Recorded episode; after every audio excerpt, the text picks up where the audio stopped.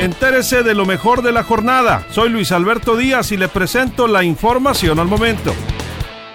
Este día la Comisión de Fiscalización reprobó las cuentas públicas del ejercicio fiscal del año 2018 del Ejecutivo Estatal, es decir, es decir, del Gobierno del Estado, fue con los votos a favor de los diputados de Morena.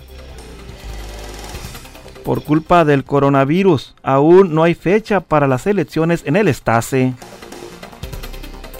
Después de más de 30 horas de mantener tomada la caseta de peaje de San Miguel, trigueros radicales de El Valle del Carrizo por fin se tomaron en cuenta para conformar el fideicomiso y lograr el pago de sus cosechas en bodegas de multigranos mochis.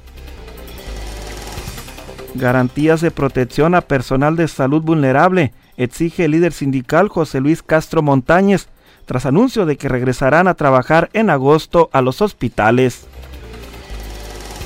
Se retrasa la nómina de bomberos en Mocorito, esto por deuda de tres meses que tiene el gobierno del estado. Despedidos de CONAFE acusan abuso de autoridad de parte del coordinador territorial.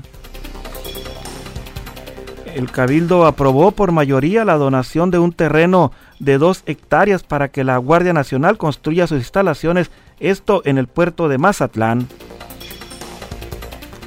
y protegerá la zona arqueológica de Colinas de Contreras ubicadas en Escuinapa. Hoy las autoridades de cultura de este municipio se dieron cita en el lugar y es que encontraron algo de deterioro.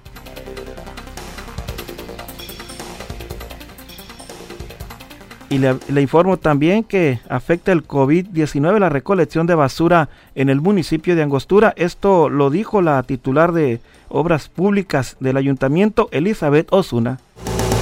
Más información en línea directa portal.com.